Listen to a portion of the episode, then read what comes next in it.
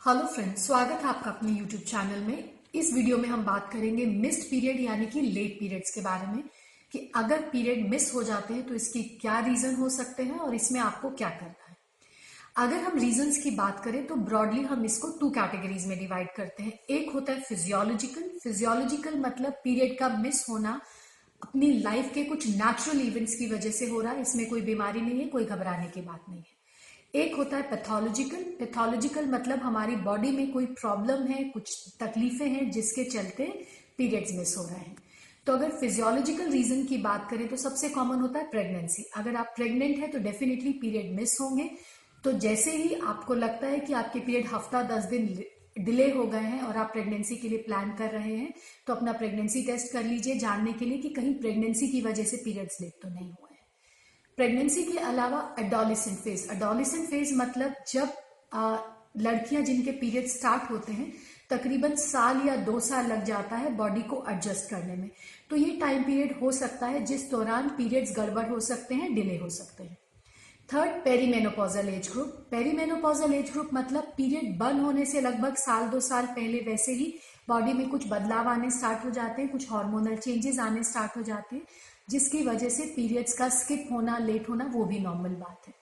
Fourth phase है lactation lactation मतलब अगर आप बच्चे को ब्रेस्ट फ़ीड करा रहे हैं तो ब्रेस्ट फीडिंग के समय पे बॉडी में एक हार्मोन जिसे हम बोलते हैं प्रोलेक्टिन उसकी मात्रा बढ़ जाती है और प्रोलेक्टिन लेवल्स बड़े होने की वजह से पीरियड्स डिले हो सकते हैं मिस हो सकते हैं, या कभी कभी लंबे टाइम तक नहीं भी आ सकते हैं।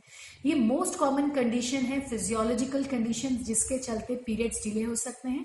अगर ऐसा कुछ भी है तो आपको घबराने की ज़रूरत नहीं है।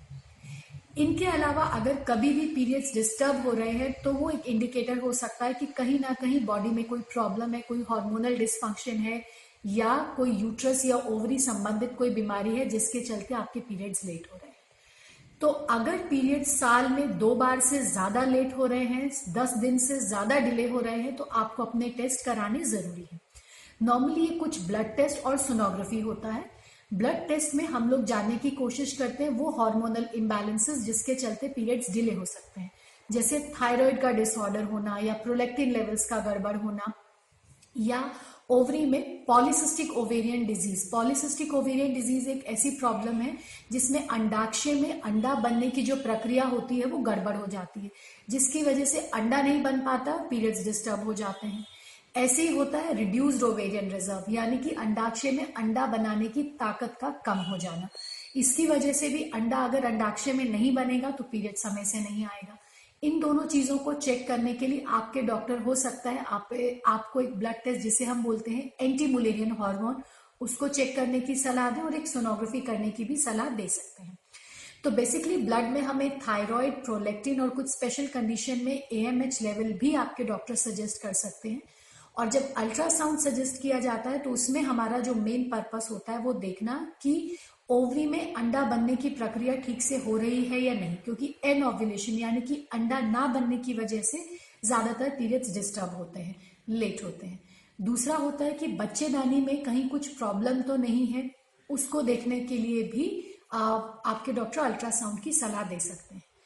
कभी कभी स्ट्रेस इंड्यूस्ड एनोवुलेशन यानी कि आपको कोई प्रॉब्लम नहीं है लेकिन किसी तरीके का मानसिक या शारीरिक तनाव जैसे कि आपको कोई इमोशनल डिस्टर्बेंसेस अपनी फैमिली में, अपने रिलेशनशिप में या अपने काम में हो रही है तो उसके चलते भी स्ट्रेस इंड्यूस्ड एनोविलेशन होता है और उसके चलते पीरियड्स लेट हो जाते हैं। और कभी कभी फ़िज़िकल एग्जर्शन की वजह से भी, जैसे कि अगर आपने बहुत ज़्यादा ट्रैवलिंग कर लिया जो कि आपके रूटीन में नहीं है, आपका काम बहुत ज़्यादा हो रहा है, या आपने सडनली हैवी वर्कआउट्स करना स्टार्ट कर दिया है, जिसकी वजह से बॉडी में हार्मोनल इम्बैलेंसेस हो सकते हैं तो पीरियड्स भी लेट हो जाते हैं।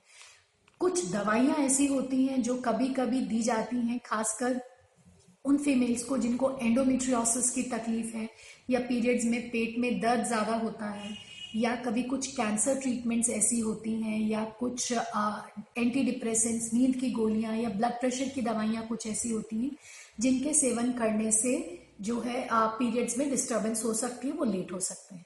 तो अगर कभी भी आपके पीरियड्स डिस्टर्ब हो रहे हैं तो आपको सिर्फ़ तीन बातों का ध्यान देना है। नंबर वन कि क्या ये एपिसोड्स साल में दो या उससे ज़्यादा बार हो रहा है?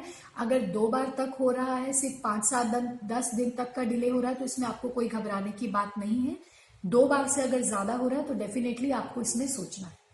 अगर कभी आपका पीरियड डिले होता है, आप मैरिड है, आप किसी रिलेशनशिप में हैं तो प्रेगनेंसी रूल आउट करना मत भूलिए। सिंपल सा तरीका है, घर में आप यूरिन प्रेगनेंसी टेस्ट करके प्रेगनेंसी को रूल आउट कर सकते हैं।